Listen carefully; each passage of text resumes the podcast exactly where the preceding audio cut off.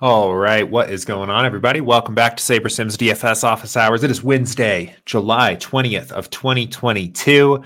We are a day away here from the return of baseball from the All-Star break, which I am uh, eagerly awaiting here. It was only three days off uh, and it feels like it's been forever since uh, we've uh, gotten the chance to play a real baseball DFS slate. So uh, I'm already pretty excited for tomorrow for baseball to come back. I know uh, it looks like uh, just a little three gamer on tap here for tomorrow, but that's okay. Uh, that still gives us a little bit of a sweat. And then the big Friday slate here, 13 games coming up on Friday. So uh, very excited uh, for for baseball DFS to come back, uh, even though it's just been uh, three days off here.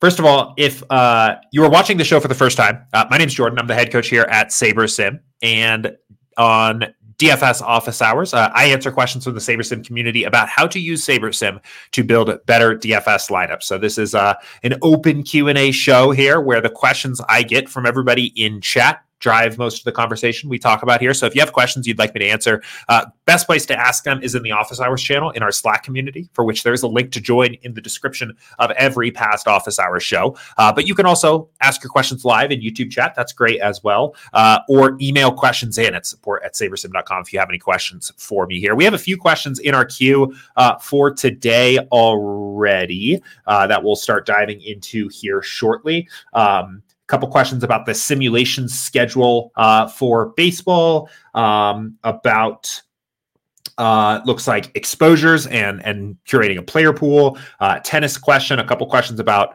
uh, hitting versus team stack exposure. So we'll just go ahead and uh, kind of start diving in here. Um, again, as always, fire away at me if you have questions you'd like me to answer, uh, and let's get into it. Let's just start with this question here from Tim. Good place to start. And for now, for today, we'll still use Sunday slate. Um, I think a little bit easier to do demos of of this past uh, eight game slate as it was with two postponements, ten game slate with two postponements, so eight game slate. Uh, then tomorrow's three game slate. Um, but we'll use that here. So, uh, question. Uh, whoops. It's got out of order. Okay, question. Another optimizer question for you for MLB. Are the games simulated in advance, uh, assuming the starting lineups for games? In other words, if lock is at 7 p.m. and the Dodgers lineup hasn't come out for a 10 o'clock game and you have to get your lineups in before lock, is that Dodger game already simulated, assuming they'll use their normal starting lineup? Uh, or does the sim not happen until the lineups are confirmed? Yeah, so we will assume. So I guess for this question, it is actually better uh, if we do tomorrow's slate. So we'll, if even if we don't have a starting lineup, we'll just kind of assume a starting lineup for each team. Um, so let's see. I think DraftKings is a little wonky right now, but we should have uh, some some FanDuel projections up here. So if we pick the Astros tomorrow, so we've got some lineup. You can basically come in here um, and actually look and filter by a team. Whoops. Wait a minute. I'm getting myself confused here. There we go. Um, okay. So this is the basically the starting order that the current the current simulation is assuming, right? So you can see Dubon one, Jake Meyers two, Kyle Tucker three, Bregman four, and so on. So we're simulating the game assuming this starting lineup. Uh, we've got a couple different data providers that we use for that, the like expected starting lineup, I guess. Uh, but we you just have projections, you just have ownership. Uh, again, all the simulations of this game would be assuming that this is the uh, the starting lineup here for the the Astros. So um, same thing, you know, if the Dodgers are playing late home game, uh, ten o'clock Eastern time or something like that, you don't have the starting lineup out out at lock. Uh, we will assume a starting lineup when that final starting lineup comes out. We will re-simulate the game uh, and re-update uh, accordingly. So um, you can still build lineups. In fact, I mean, obviously, you want to build lineups. You know, you don't want to just eliminate the Dodgers necessarily because they don't have a starting lineup route, right? Uh, it's a good hitting team. You want you want them in your pool so you can keep them in and then uh, update accordingly. Uh, if you're interested in learning the best ways to update for lineups that come out after lock, I would go and watch uh, our late swap tutorial for baseball. Um, it's up on our YouTube channel in the baseball section. How to late swap in MLB DFS. 12 minute video uh, walks through how I adjust my lineups after lock for baseball uh, and use the SaberSim tools to do so, um, including things like we got a confirmed starting lineups for the Dodgers an hour after lock, and it's not exactly what we expected. Some guys are not in the lineup, uh, other guys are. What do we do? Right. So, but good first question to get us started. Let me know if you have any follow up after that. That's true for for all sports as well. You know, basketball is a big one, right? Uh, you a lot of times you're getting those starting lineups just a few minutes before the game starts, so you have to assume some kind of starting lineup. Typically, assume that the the normal starting lineup, um, uh, but sometimes that's not what you get when we get that actual final final confirmed starting lineup. So we'll run a re a, a simulation of the a final sim of the game when we have those final starting lineups in there. Um, of course, you can see when those starting lineups and simulations are coming out in the MLB lineup alerts channel in Slack. So that's another really good resource for you, um, just to see when that that kind of information is coming out. So cool. And then uh, good question from Matt here. Let's keep it going.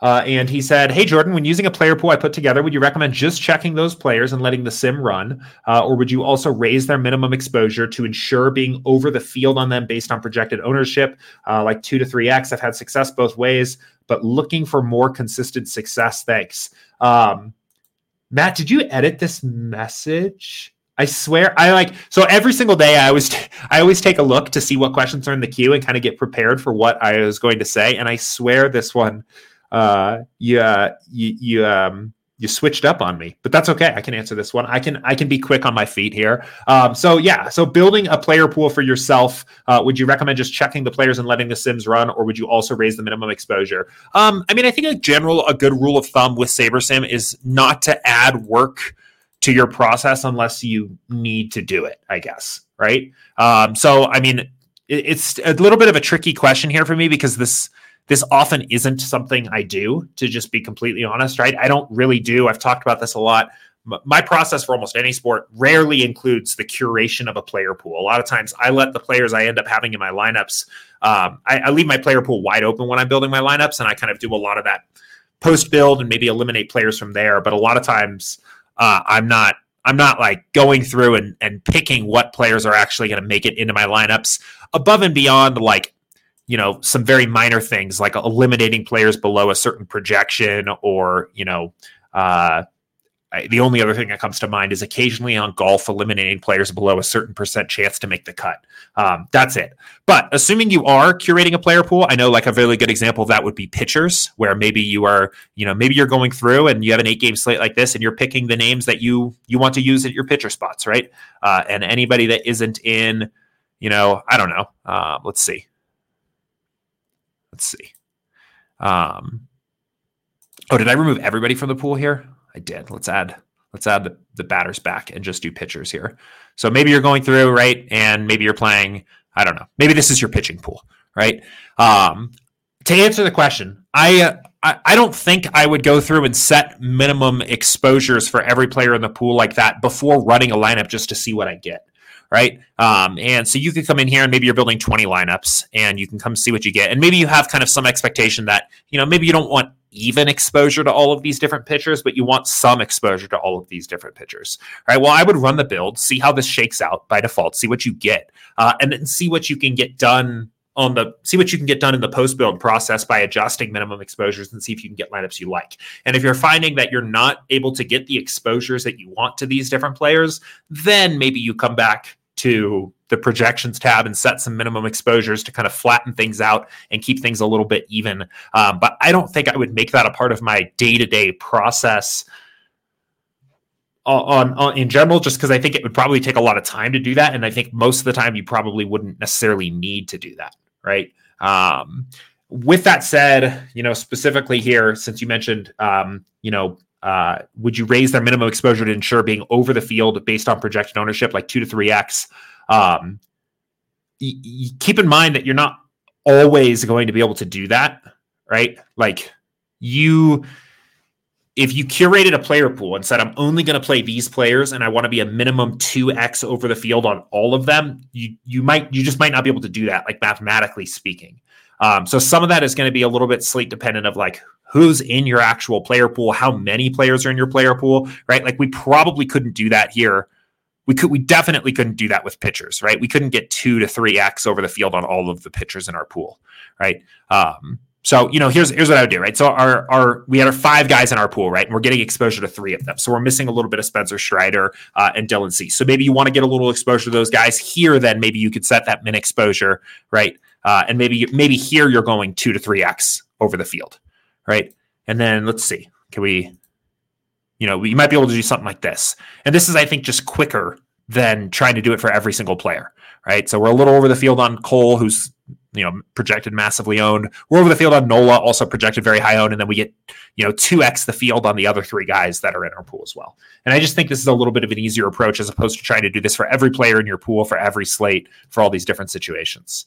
So um, let me know if that answers your your question there. Um, again, just kind of reviewing here. So, when using a player pool, would you recommend just checking the players and letting the sims run? That's what I would do first. I would see what you can do, see what you, see what you get doing that uh, making any adjustments here in the post build phase. Maybe you get lineups that you like, and if you're not happy, um, then I'd come back and and maybe make some adjustments. But in fact, you know, honestly, for me, the first thing I would do before I started even setting minimum exposures, like I would I would probably take a look at the projections, right? Like let's say we try to do what we just did and we found that we couldn't get the lineups we liked at all, right? They weren't it wasn't working. We couldn't get any we couldn't get over the field on Strider or Cease in our pool 500.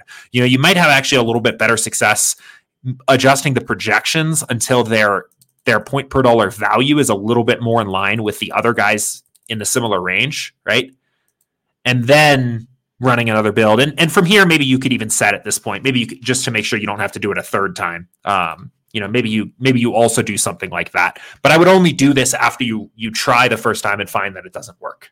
So let me know if that helps. If you have any follow up questions there, or if I um, if I misunderstood, let me know. Um, particularly, uh, be, particularly the reason I'm saying that here is because I remember, I, I, definitely remember you having a different question originally, and I felt like I can't remember what it was, but I felt like the flavor of that original question was different.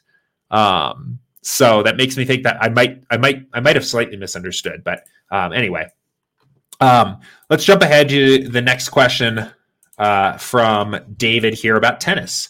Um, and he says, Hey, Jordan, uh, dip my toes into the tennis slate today. Could you please go over again your thoughts on using the win percent stat for underdogs? In my initial build, I had a player whose exposure was more than double their expected win percent. That seemed too much. So I capped their exposure at expected win percent. I was playing 61 lineups over uh, 320 max contests and one single entry. Yeah, sure. So uh, this is something you know for those that maybe haven't heard this before. This is something that I I mentioned in the How to Beat Tennis DFS video. Um, kind of a heuristic or a rule of thumb of a way to manage your exposures, uh, limit limit some risk, especially uh, for underdogs. I think this strategy works. I actually think this strategy works pretty good in tennis. I also think it's a decent idea in uh, MMA, any sport where there's kind of a clear win percent for each each player. So uh, let's let's just copy exactly what uh, David was doing here. So I'm going to assume you were using the default projections here in this case, uh, and you said you had 61 lineups. Um, so we'll we'll just assume something like this and see what we get out of this. Um, see what we get here. But um, and this is a this is mostly a risk tolerance thing. This isn't I wouldn't say this is so much strategic or like exploitative uh, for, for for like leverage. This is mostly just a, a way of kind of thinking about you know how much how much risk am I comfortable taking on in my lineup? So, uh, what I like to do here um, is I add the win percent here, right? So, you know, this is a cool feature. This this was added somewhat quietly over the last year, but you can now add any of the expo any of the columns that you see on the projections tab to a build screen. So, really useful for research. But uh, I like to add the win percentage here and then click apply, and then I will drag it over and put it next to my exposure, right? And this is actually literally the the the probability, right? The the in, listed in a decimal format of somebody winning right? And what I typically like to do here, there's a couple different ways you could do this, but um, I like to look, I, I, would say in particular at the underdogs. So let's look at like lowest win win percentage to highest, and I'm looking generally speaking for like significant outliers here uh, from the player's raw win probability in the in the actual match to my exposure.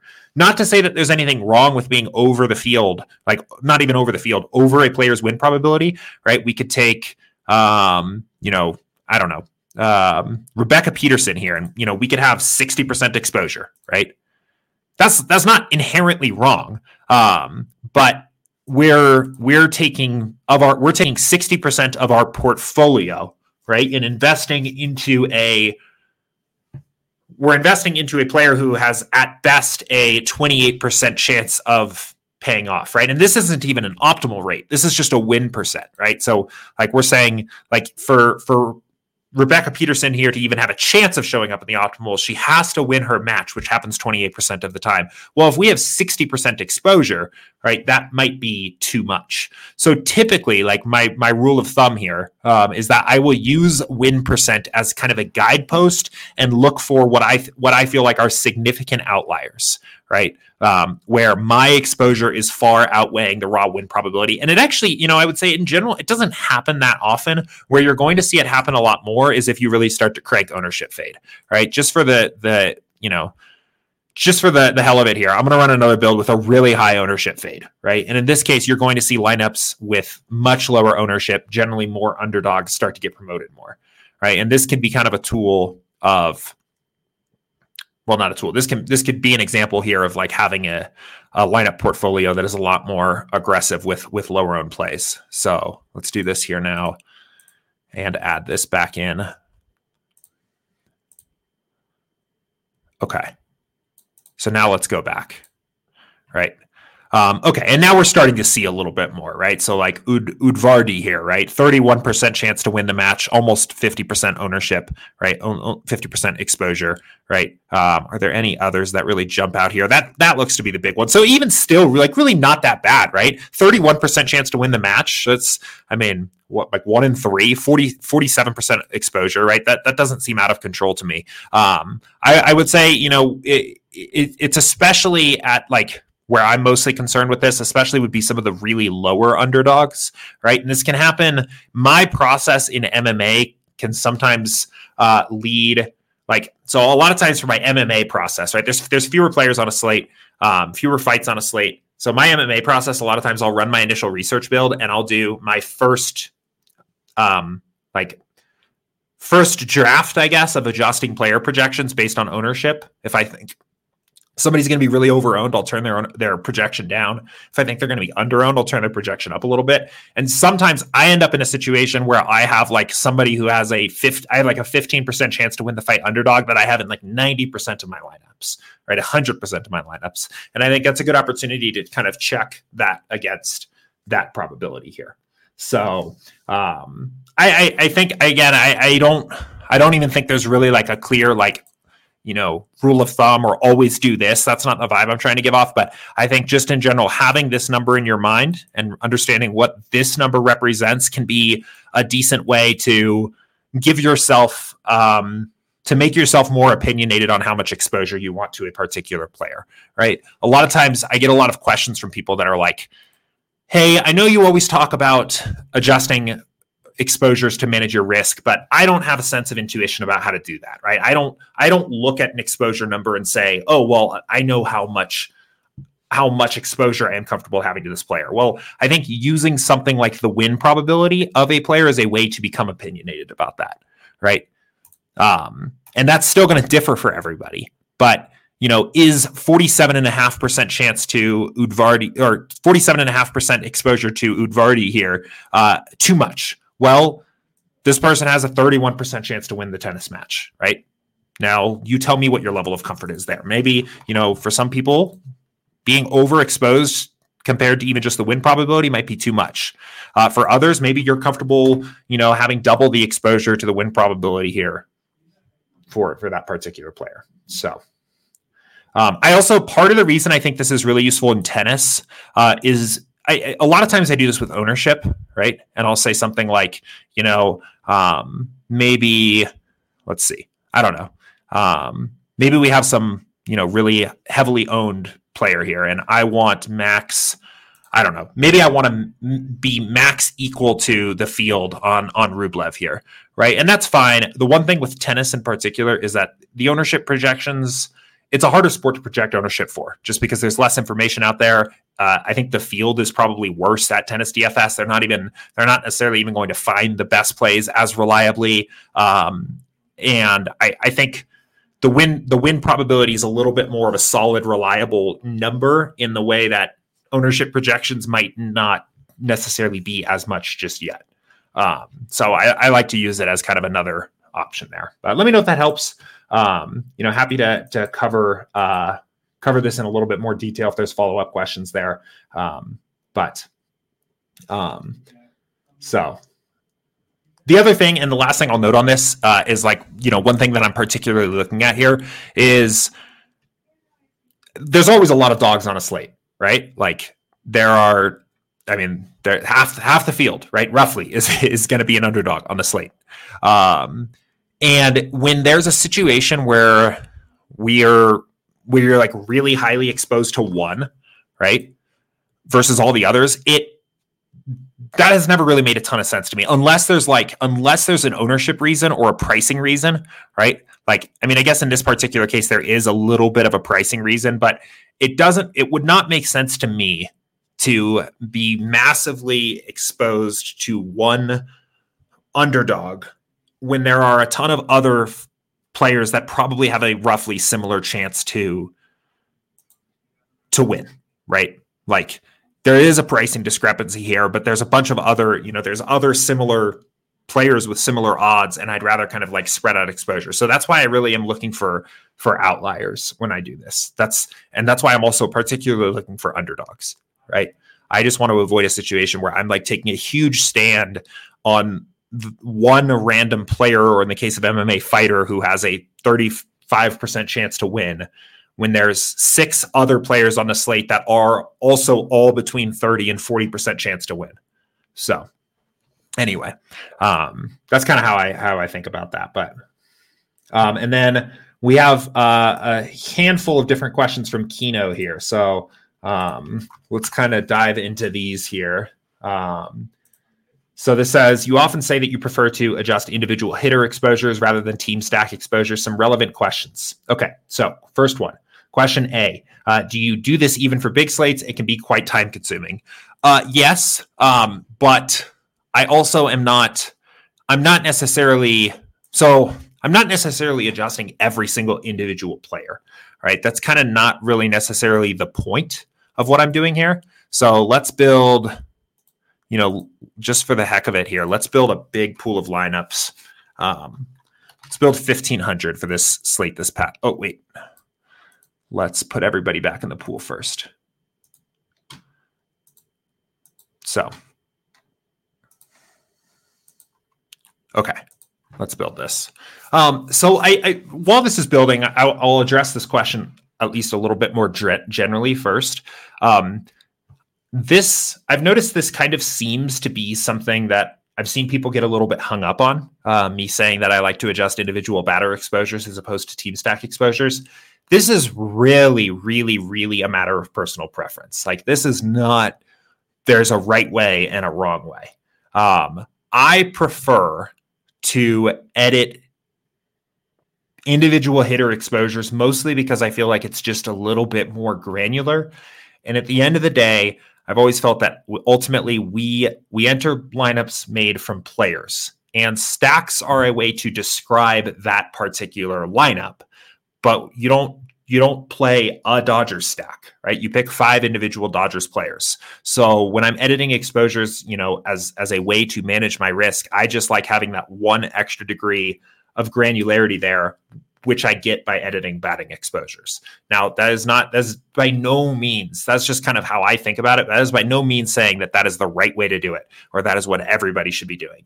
Uh, so, I mean, if you feel like it's way easier or way more simple or just the way your brain works to edit edit and manage your risk looking at stack exposure then then so be it right um here i'm gonna cut this off we don't need a full 1500 um and and with that said right a lot of times what i'm actually doing here is not making individual strategic decisions on every player in the slate, right? That would be time consuming. 121 hitters in the pool that I'm I'm figuring out the exact exposure I want to each of them. Typically what I'm doing here is like generally kind of figuring out, you know, what's my level of comfort, how how exposed how comfortable am I being exposed to any one hitter in the pool and then capping off the a couple of guys at the top, right? Um, or you know, so I might do something like, you know, on a t- eight game baseball slate, maybe I want like max, you know, maybe I want max 30% any one hitter. Right. So I'm coming in here and just basically, you know, doing a little bit of trimming off the top here to make sure that I have max 30% one player. Uh, you know, one other exception to that would be I've talked about, you know, sometimes I run a research build, um, and especially when I uh, when I need to do my process a little bit quicker for that particular slate, one thing I might do is maybe find two to five or six players that I think there's a particular angle on on that particular slate. Um, so you know, one thing I did think was pretty interesting on this slate, um, the one that was was last Sunday, uh, is that we had the perception of that there were two elite aces that were far and away the best overall pitching plays on the slate. Um, and I felt like Strider and Cease, based on kind of my research builds, were a little bit underappreciated. So I might come in here and also maybe, you know, if I was actually doing this, maybe I'm coming in here and, you know, doing this um, and getting some exposure there. Um, I know those are pitchers, so um, maybe not as good of an example, but we could do this for hitters too, right? Let me remind myself looking at this here. Um, you know, actually, you know, I, th- this is a good example. If I had, so if I had identified that I wanted to just be over the field on a stack, right? It, it is probably just easiest for me to handle that here, right? Maybe I like Texas, um, right? Maybe I knew I wanted 25% Texas stacks, right? Well, that that's certainly easier to accomplish just by doing this in the stacking page, as opposed to trying to find individual Texas bats here uh, that I'm going to bump up. So maybe that's a better way of saying it. When I'm when I'm thinking about my hitting exposure from the standpoint of managing risk, I will just adjust individual hitting exposures because I have something specific I'm trying to accomplish with those exposures, right? I, am trying to make sure, for example, I don't have more than 30% of any one hitter or something like that, right? But if you have something that you are trying to do with a stack, use the stacking exposures, right? Um, so let's keep it going here. Uh, question B, I think it can quite, be quite effective for fading a player. And I saw you doing this often, but do you also bump up some players based on the research build? So again, I mean, it, it's like it's kind of hard. Okay, so I I this is a tricky question. I, I will say a couple things. So first of all, if you do identify a team that you think has upside and being is being identified as being underappreciated on by the field, in your research build, I would probably be more likely to do it the way I just demonstrated, like bumping up Texas to get 25% exposure or something like that. It is rare for me that I identify a particular player. Like it's not it's it would be it would be a little bit weird for me to like look at a guy like Corey Seager or something like that and be like, oh, the field is underappreciating specifically Corey Seager's probability of ending up in the winning lineup. And even if the research build said that to me, without also saying that about other Texas bats, I would probably just assume that that was somewhat noise in general. For hitters, most of the time when I run my research build, I am less focused on, I'm more focused on players and teams that I'm going to fade than players or teams that I'm going to play, right? Just because it's kind of, you know, if we just, let's actually just run a research build, right? Because I think this will help kind of show this. But it's kind of a it's kind of a math thing, right? So on this slate we have 8 games, 16 teams playing baseball, right? And if I remember correctly, when I ran some of my research builds for this slate on Sunday, a lot of what I saw was that the Braves were likely to be a little bit overowned, right? They were the best projected team. They were the best projected in like hitting environment. Um, but they were also the chalkiest team, and it was an eight eight game slate, right? A lot of different directions to go. When you fade the Braves as a result of that, you are basically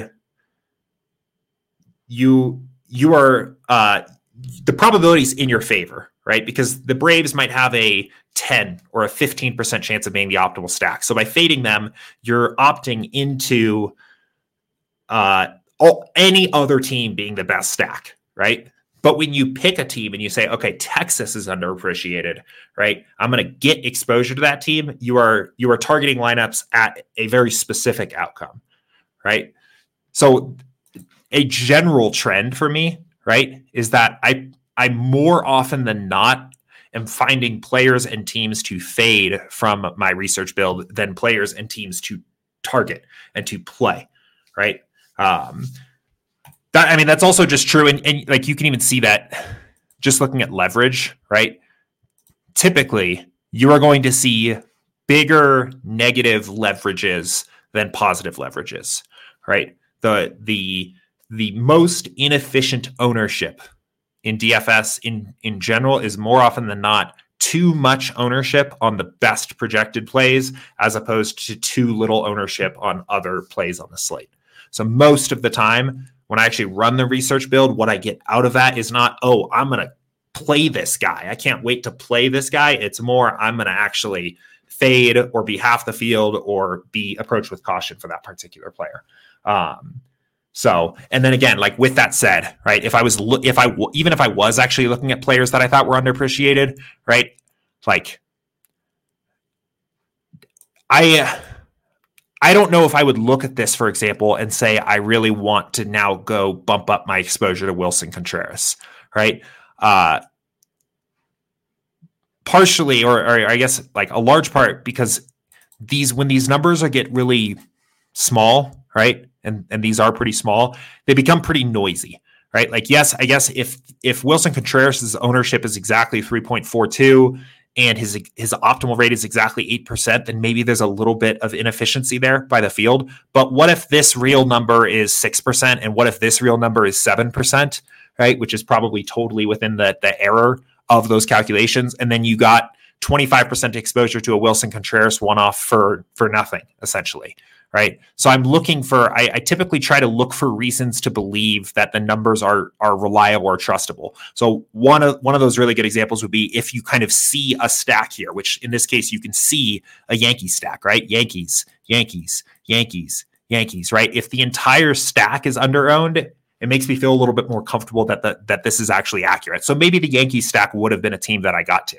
right, based on this right? It looks like they are actually a little bit underappreciated as a stack. Another example would be when the numbers are a little bit like higher in general, right? I feel a little bit more comfortable saying that, yeah, you know, Cole and Nola are probably a little bit overowned relative to their expectation, just because Gerrit Cole's ownership would have to come all the way down to 40% or so. And actually, I think it did uh, when this slate actually played out. I think he was about 40% owned, but Gerrit Cole's ownership would have to come all the way down to about 40% for him to even be efficiently owned right? So there's a lot more, right? You see what I'm saying here? In this case, let's go back to here, right? Contreras, Contreras' ownership only has to come up to 8% for efficient ownership in theory, right? It only has to move four percentage points. Gerrit Cole has to move what? Wait. Gerrit Cole has to move 25 percentage points of ownership to be efficiently owned, right? So anyway, let me get let me get kind of back on track here because I'm, I'm I can tell I'm going on a research build uh, rabbit hole here. So do I bump up some hitters based on the research build? I would say very rarely. If I if there's actually I would say if there's actually a team that I think is going to be inefficiently owned, like like in this case I'm seeing with the Yankees, I would probably just do that from a stack, right? Um, now I it, I wouldn't necessarily, again, it's personal preference. I wouldn't like talk you down if you went over here and instead handled it this way and said, like, hey, look, I want, I want 15% Aaron Judge, right? That's going to get you to Yankee stacks anyway, right? It's all going to, it's all going to have the same effect at the end of the day because the lineups are already built. They're already correlated, right? If we have 2.7% Yankee stacks and we come up here and we bump Aaron Judge's projection up to 15%, right? Or 15% exposure, right?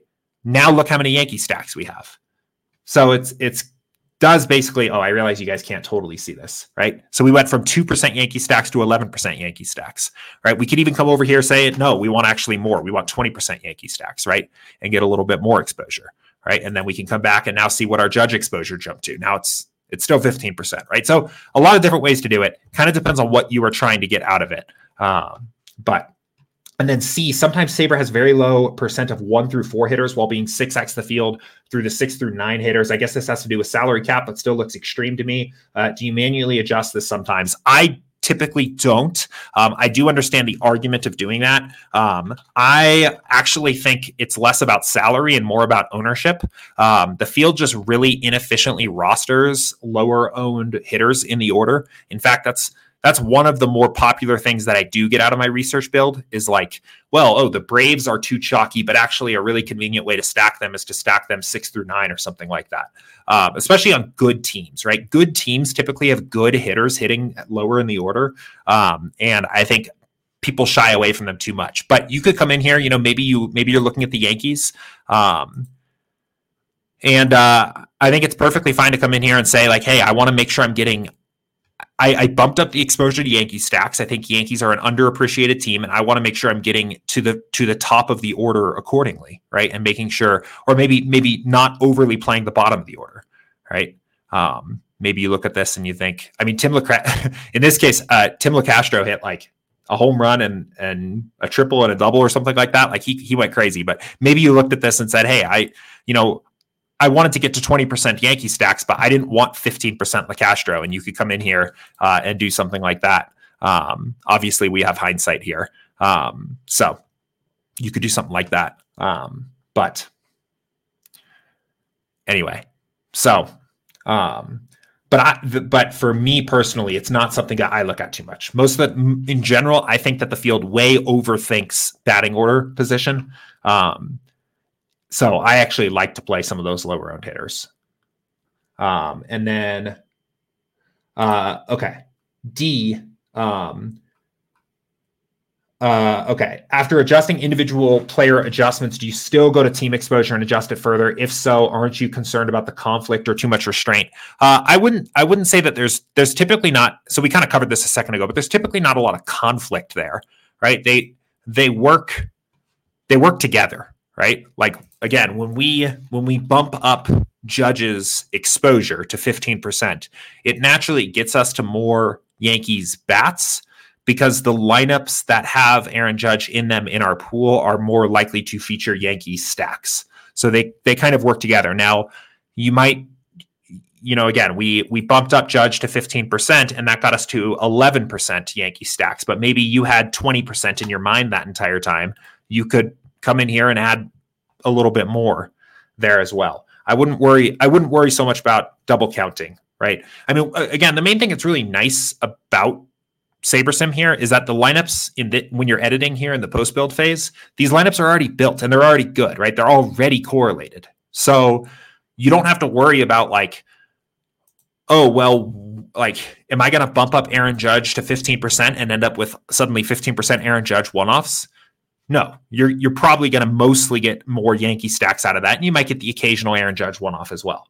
Um, but because the lineups, because any given lineup made with SaberSim that features Aaron Judge in it is more li- more likely than not to include other Yankees bats, it's also likely that you get Yankee stacks in there. So if I could sum up like this kind of entire suite of questions here, I would I would do it as do what makes sense to you, right?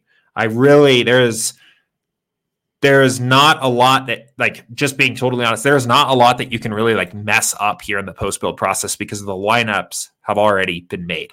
And they're and you know that they're already good and optimized for the contest you're playing. So if not even looking at a batter exposure and just focusing entirely on your stack exposure is what makes sense to you then great. If you don't want to look at stacks at all and just look at hitting exposures and adjust from there, that's great. If you want to use some combination of both, that's also fine. Um, but I, I, I again, like I kind of have a way that that kind of just works for me based on what I've I've done, but it's not necessarily the right way.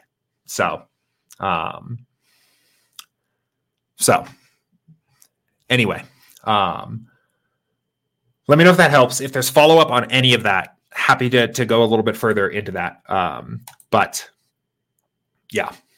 Okay, cool. Let's jump over to YouTube chat here. Um, get caught up. I saw some questions coming in here. Um, looks like uh, Ryan's been uh, hammering WNBA bets, uh, but excited for baseball as well.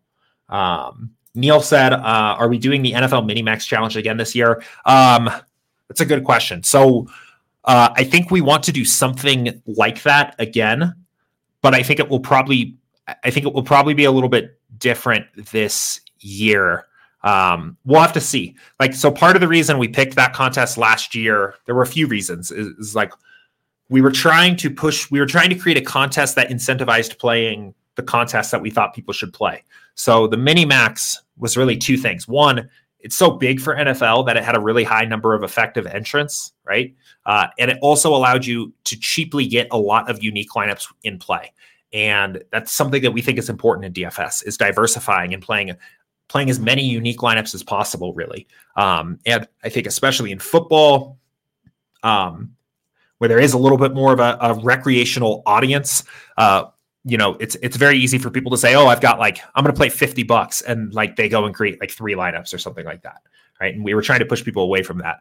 Well, since our DFS profit plan video and research, the way that we kind of recommend people enter contests has changed. So I think we would like to do another promotional contest kind of thing, but we'll probably want to we might want to maybe re-look at it so that it incentivizes people to play the contests and the contest portfolios that we recommend for football just like we now do for for other sports so um, i think uh, probably like a, a, optimistic yes we're still planning on doing something like that but it'll probably look a little bit different than it did last year so um, but we'll see and more information about that to come here um, so um Okay.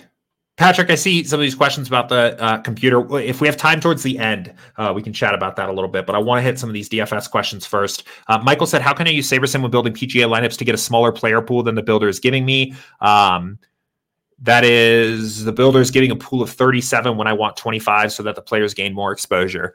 Uh, I mean, a couple different ways to do it. Kind of depends on like what what you're starting with here. Uh, if you have 25 guys that you just know that you want to play, I would say the best best advice I could give would be to just remove everybody from your pool uh, and then add in the 25 names that you actually want to see in your lineups. Right, that way we won't use any other players in your lineup pool. You'll just get those guys. Uh, if you mean a little bit more like you don't have 25 names, you just want a maximum of 25 players. Um, probably instead, what I would do is build your lineups and then limit and then reduce your pool until you have 25 left. Lowest exposure to highest, I think would probably be the way that I would do this. Um, so um, I'll show you what I mean. The one thing, I mean, one thing to keep in mind here is that, you know, I think two things. One, golf is a high variance sport, very high variance sport. Uh, and you should be aware that, you know, if you're building like, if you're building 20 lineups for a 10 to 50K uh, size contest, right? And using the default sliders, the, the sim precision that is set to the default value here of nine is using three tournament simulations per lineup, right? That, that is naturally getting you to a pool of 44 golfers. Right? That's not to say that this is the right way to play golf DFS for this particular contest, but you should be aware uh, if you are condensing from 44 to 25, you're going to have higher, you're going to have uh, bigger swings to your bankroll and uh, uh, higher like variance to your results here. You are you are uh, taking on more risk in this portfolio than than what you would have by default. But assuming that is what you want to do, right? I just think you should be aware of that. Uh, what I would probably do here uh, is just start unchecking names until you got down to the size player pool that you want, right? Um, and it's going to resist that at first, again, because as you condense a player pool down or as you remove players from the pool, like there are a lot of different golfers that have a shot at being in the optimal lineup on a given slate. So, but at at a certain point, as you start to remove guys, um, the pool will begin to condense. So you can see here now we will slowly approach the size of the player pool you want. And this is how I would do it if you knew that you wanted max 25, but you were unopinionated about what those 25 names were. If you know what 25 names you want to begin with, or even if you know, even if you know the max 40 guys that you want, and then you ultimately want to narrow down to 25 from there, I would do more of this in in the projections tab so that you get a better pool of lineups. Um, but we are approaching 25 here. And we can kind of see. I'm I'm also just kind of curious how this ends up looking when we're done. So, um, but I think golf in particular, I hear this a lot. I think there is like a rhetoric in golf DFS that you should be playing a really tight pool. And okay, so Okay, so this was actually a good case study. So in this particular case, we weren't able to do this. We get this message: we need to expand the lineup pool in order to match your exposures. If this happens, what I would actually probably do uh, is I would probably come in here and turn your sim precision down. Right. Basically, what that message is saying is you're getting too diverse. Your your your pool of 500 lineups is too diversified that you can't even limit your player pool down to 25. Uh, in that case, I think you'd be best off lowering sim precision. Right um, maybe starting by cutting it in half or cutting it to like five, like I did, and then trying this again. Um, we'll actually probably just get a much more diversified pool of lineups here anyway, or sorry, much less diversified pool of lineups here from from the start. Yeah, so in this case, so we're starting from 34 instead of um, instead of uh, 44 or 45 or whatever it was. But I actually think the more I think about this too, I think if you want to if you want to cut down to a certain size player pool, I actually because you are going to be assuming more risk by doing that, I would spend the time to figure out what 25 golfers those actually are, right? Rather than just letting rather than kind of backing up into it. That's what I I would actually do that. Um like the reason being you're, you're choosing you're playing a, a, higher risk higher reward style anyway you might as well be opinionated about what golfers you're investing into at that point. Um, so, but um, okay. Jen says pretty random, but is MLB DFS on the softer side compared to NFL or NBA? Uh, Shady is right. NFL NFL is definitely the softest in terms of the the average skill level of the average player. Right, the theoretical ROI that you would have in any given contest in NFL is is is much softer. It, the contests if you are playing like the larger field stuff, uh, are also much larger, right? Like by an order of magnitude sometimes, which is increases the the variance uh, quite a bit. Um, one of the things we want to do with our contest selection simulations here uh, is spend a little bit more time doing some NFL specific research, just because I think there is an interesting push and pull there of yes, the contests are massive, mostly filled up by a bunch of soft, casual, recreational players, but those are still lineups that ha- that need to be beat right? Like your raw probability of winning or, or finishing um, in in certain positions is lower than it might be because you're talking about a contest that that can be a full order of magnitude larger and sometimes. Um, so but nfl is definitely like the theoretical softest sport. Um, in terms of is baseball dfs softer compared to NF- nba I think it's a tough question. I mean, NBA contests are bigger as well, right? I think there's a, I think there is a little bit more casual interest in NBA. Uh, I don't know apart from that which one is a softer sport. I think they have different edges, right? Um, I think two things in baseball. One, the, on average, right, the average person in a baseball contest probably still doesn't correlate their lineups as much as they should right? I think that's come a long way in the past few years. Even if we were even talking two or three years ago, right? I mean, it would it would just it, it was still almost enough to just stack and insta profit in baseball. Um, I think the field is getting a little bit better with stacking on average, but I would say on average that they're probably the, the, average player in baseball DFS probably still doesn't stack enough. Um, I think one of the biggest edges in baseball, and you could you could call you could describe it a few different ways, but I think there's a uh, a significant issue by the average player playing understanding like ranges of outcomes of players um, I- I ultimately culminating in inefficient ownership um, i think is a massive a massive edge in baseball. Um, the field assumes that well projected well pro- hitters that are well projected on average should be rostered way higher at a way higher rate than they actually should be um, and that happens with pitchers too, but especially with hitters. So you have this big ownership and efficiency issue there. Uh, in basketball, I think the biggest edge is by far related to late swap, um, even just late swapping, period. Right? Like that, I think the average NBA DFS player may not know late swap exists or just doesn't want to do it. Then I think there's this other subset of players that has some idea that it's there, but doesn't really do it the right way. Uh, and I think I think the late swap edges is massive uh, in basketball, and I think it's actually even a little bit unexplored. Like we're still at the point with basketball late swap where the most of the field just isn't really doing it or doing it the right way. There is a bigger frontier of late swap, even if the field, even if 100% of the field late swapped, right? I think there's there would probably be an issue or an exploitable edge of people um, not appropriate. People late swapping to put like players that are playing basketball that night into their lineups, but not actually looking at current av- actual scoring performance or or uh, revealed ownership numbers. So I think NBA DFS um, still has a pretty healthy edge frontier, I guess, um, because I I uh, I can see I can see more I can see a, a, future edges in in NBA DFS even assuming that the field got a lot sharper than they are right now. Um, so I don't I don't know between baseball or NBA which one is like which one has a bigger edge. Um, personally, I'm not sure where I where I lie there, um, but I think they are both definitely beatable DFS sports. So, um, but Patrick says, "What's more important, projections or ownership?" Uh, I was building lineups for All Star Game, and all I used were projections. Uh, this is kind of an interesting DFS thought experiment here. I would probably say projections are more important ultimately, right? Like you need you need some baseline level of understanding in a vacuum, right? Even if, if you were playing, if you were not even playing against other players, right? And just trying to predict performance, you need some way of doing that, right?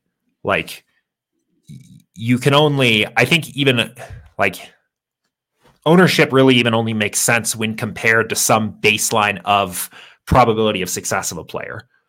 So I I think you need I think ultimately you need projections first. And like for the All-Star game or for brand new sports, right? Like Formula 1 is a good example, right? Brand new DFS sport from this year. You you typically like you typically need projections before you need ownership to be successful playing the sport because you need a sense of of of projecting outcomes of like figuring out what could happen in the actual sporting event first before you figure out what's going to happen in the DFS event. Um, I also like, I mean, in in or er, in the infancy of newer sports and of DFS as a whole, right? Like a sport has to mature to a certain point before ownership even really becomes valuable, right?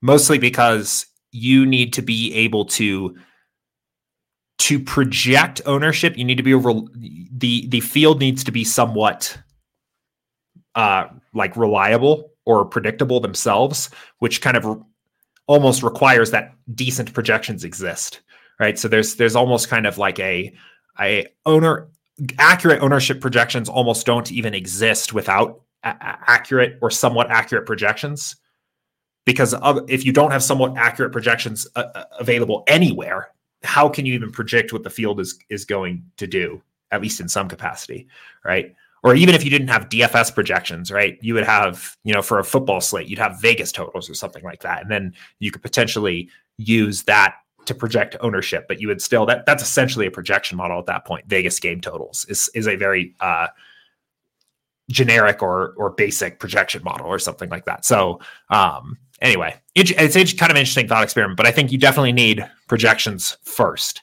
Um and I would say that even having even having good ownership projections basically implies the existence of projections. So, um, but Patrick says PGA DFS doesn't need projections. We're just trying to pick players who will finish in the top 10. Ownership is key in PGA. I get what you were saying there, but I still I think you kind of still need a sense of of projections, right? I mean, even so, even salaries are a projection model, right? Like when you get draft DraftKings salaries is essentially the most rudimentary projection model there would be in in DFS, right? You still need this to to play, right? Like you you you need a sense that a player is a better a better player than the other, right? Then I, I would still want that first, right? Like you can say when you're saying ownership is key in golf, you're saying that hey, Tony Finau, Hideki, and Sungjae all probably have roughly a similar percent chance of winning the tournament, and you're getting Sungjae at an ownership discount, so he's a good play. You're not saying, oh, uh, Tony Finau is uh, 30% owned and Um, Harry Higgs is 1% owned. So Higgs is the better play purely based on ownership. Right. So, and this is shady, I think summarizes the point I'm trying to make in a better way than I am I'm doing. You can be profitable with only projections, you cannot be with only ownership. Right. And I would agree with that. And I think that the big point here is really that like an average projection is is is is one thing right? And an average part part of like the SaberSim sell on a lot of our our content is that average projections alone actually aren't that useful. But you do need some way, something to to basically compare one player to another and say that player's outcomes are better than the other, whether that's the DraftKings salary, an average projection, a Vegas total, something like that, right? Um, so I, I think you still all of this i think is is mostly just this is this is mostly just like a thought experiment i don't think there's a lot super practical here um, but i think you need some sense of of understanding a player projection before you you have ownership or if you could only have one you would probably always want the projections first. So um, francis says uh, i could have missed this but do you use research builds for pga i do. Uh, it is one of my preferred sports to use a research build for um, with some careful exceptions, or or not even exceptions, but things to things to be careful about. Um, the main reason why I the, the, well, the main reason why I I like research builds uh, is that I think the assumptions of the research build fit golf pretty well. I think a 1500 simulation sample does a pretty decent job of approximating a, an accurate optimal rate for a particular golfer. And while you don't necessarily need the optimal lineup exactly to win a golf contest most weeks. I think the winning lineups, the top 1%, top 0.1% lineups in a contest, especially larger field contests that I like to play, do at least approach the optimal. So I think they do a pretty good job. Uh, the one thing I would be very careful of when you are running your golf research builds is the ownership projections, right? Uh, our ownership model is a very analytical approach, and golf DFS is a very narrative driven and human game. So our ownership projections can miss ownership steam if there's a player that's getting talked up a ton, it will miss narratives, right? There are so many narratives in golf. There's, um, you know, guy playing his home course narrative. There's guy that's, you know, made a handful of straight cuts narrative. There's there's all kinds of different narratives that will increase the ownership projection for a particular golfer that our analytical ownership model will not pick up on. So I will I would highly recommend researching the slate particularly the ownership projections, and don't necessarily take them as straight fact. Um, because if you do, I think you could potentially you could be put in a direction where you are, you know, fading a player or playing a player because of like assuming that an ownership projection was perfectly accurate when it was not. Right. So um I that is the one thing that is the one thing I would be careful of. Like I, I think probably the best way to start your golf DFS process with SaberSim is a quick look over. I typically go by salary range by salary range is a quick look over uh, and see if there's any particular guys that I think are going to be, you know, over or under owned than what we are projecting. Um, so two names that jumped out when we just did that um, were Chris Gotterup um, and Joohyung Kim, who are both um, young golfers that are like everywhere recently on on social media and the the kind of golf DFS world. I see these names popping up all the time. They're on a bunch of like lists of guys like, hey, play these guys this week. Anytime you see that, right? Um, I think that's a good sign that they're going to be higher on than average. I think uh, updating, I think just doing a quick look over the ownership projections or even comparing to other ownership models and seeing if there's anything we're missing, um, I think is the best way to add value before running that that research build. Um, and we do, it is on our list to spend a little bit of time on the golf ownership model because I do think it would benefit from um, a little bit of a little bit of TLC there. But in the meantime, um, that would be the the number one thing I would look at. But I do think it's a really good sport for for using a research build. So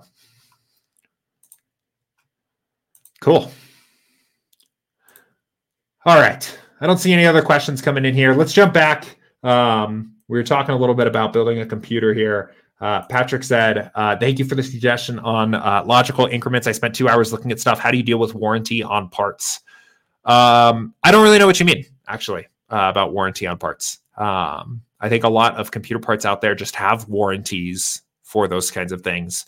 Um, I typically don't buy extra warranties for that for that kind of stuff most of the time. Um, I have had issues with defective parts getting delivered before, and most of the retailers that I've purchased from for these parts, you know, Newegg, um, Micro Center, uh, Amazon are all pretty flexible with like taking returns on defective parts. I've had a the worst one ever is a defective motherboard, um, especially because in your troubleshooting process, if you have a bad motherboard, it's like the last thing that you could. You basically have to kind of test out everything else. Uh, and so it takes a long time to prove that you have a bad motherboard. And then once you figure that out, it requires basically a total disassembly uh, of the computer. Um, so that's always a bit of a painful one. But I, I've never. A lot of those parts have some some warranties built in when you buy them. I've never paid for an extra warranty on top of that, if that's that's what you're referring to. So, um, but that's just me. So, and Patrick said nobody's playing Harry Higgs. Yeah, he's projected one percent owned, sub one percent owned. So um, that was just an example, right? That that was kind of the point I was making, right? Is like so like you could you could look at just projections and say Tony Finau is a better play than uh, Doug Ghim, right? Like the projections would imply that, right? And and that's if you were just trying to say, hey, which guy is going to perform better on average, that would just probably be true, assuming that you're using a, a, decent projection model, whether that's an average DFS projection, whether that's a DraftKings salary or a or a Vegas win odds, right? Ownership projections kind of can't be used in that way. You couldn't just look and say uh, a player that is going to be lower owned is a better play than a player that's going to be higher owned without a projection model to contextualize that statement. So that's why I think you have to have a projection model first. There's no way you could just just have just uh, just a, um, a, a an ownership and do anything meaningful with that. So. What about customer support? I don't know. what what about it? I don't know what this question means. I don't know. Shady said manufacturers are pretty good at the RMA process, even if the seller is shit. Yeah, that's yeah, that's pretty good point as well. Um, I think actually, now that I'm thinking about it, I think I worked, I did on the one defective motherboard I've ever purchased. Um, I think I worked through the the actual the manufacturer as opposed to the seller in that particular case. So, um, but anyway, we'll go ahead and leave it there for today. Um, this was uh, this was a good stream. This was good. Um, I know we had a, couple uh, slower days here uh, on stream the past couple days with the All Star break, but we were right back at it with some some great questions here today. Um, so I will be right back again tomorrow uh, at uh, 2 p.m. Eastern uh, for the return of baseball for another office hours stream. Uh, so uh, I will see everybody there tomorrow. Um, and I guess in the meantime, I always say I'm a little tripped up because I always say good luck at the end of this. I guess good luck in your League of Legends lineups. Uh, good luck maybe in the very first half of round one of the 3M Open. Um, good luck in what other DFS contests are there tonight? Good luck in the rest of your your days.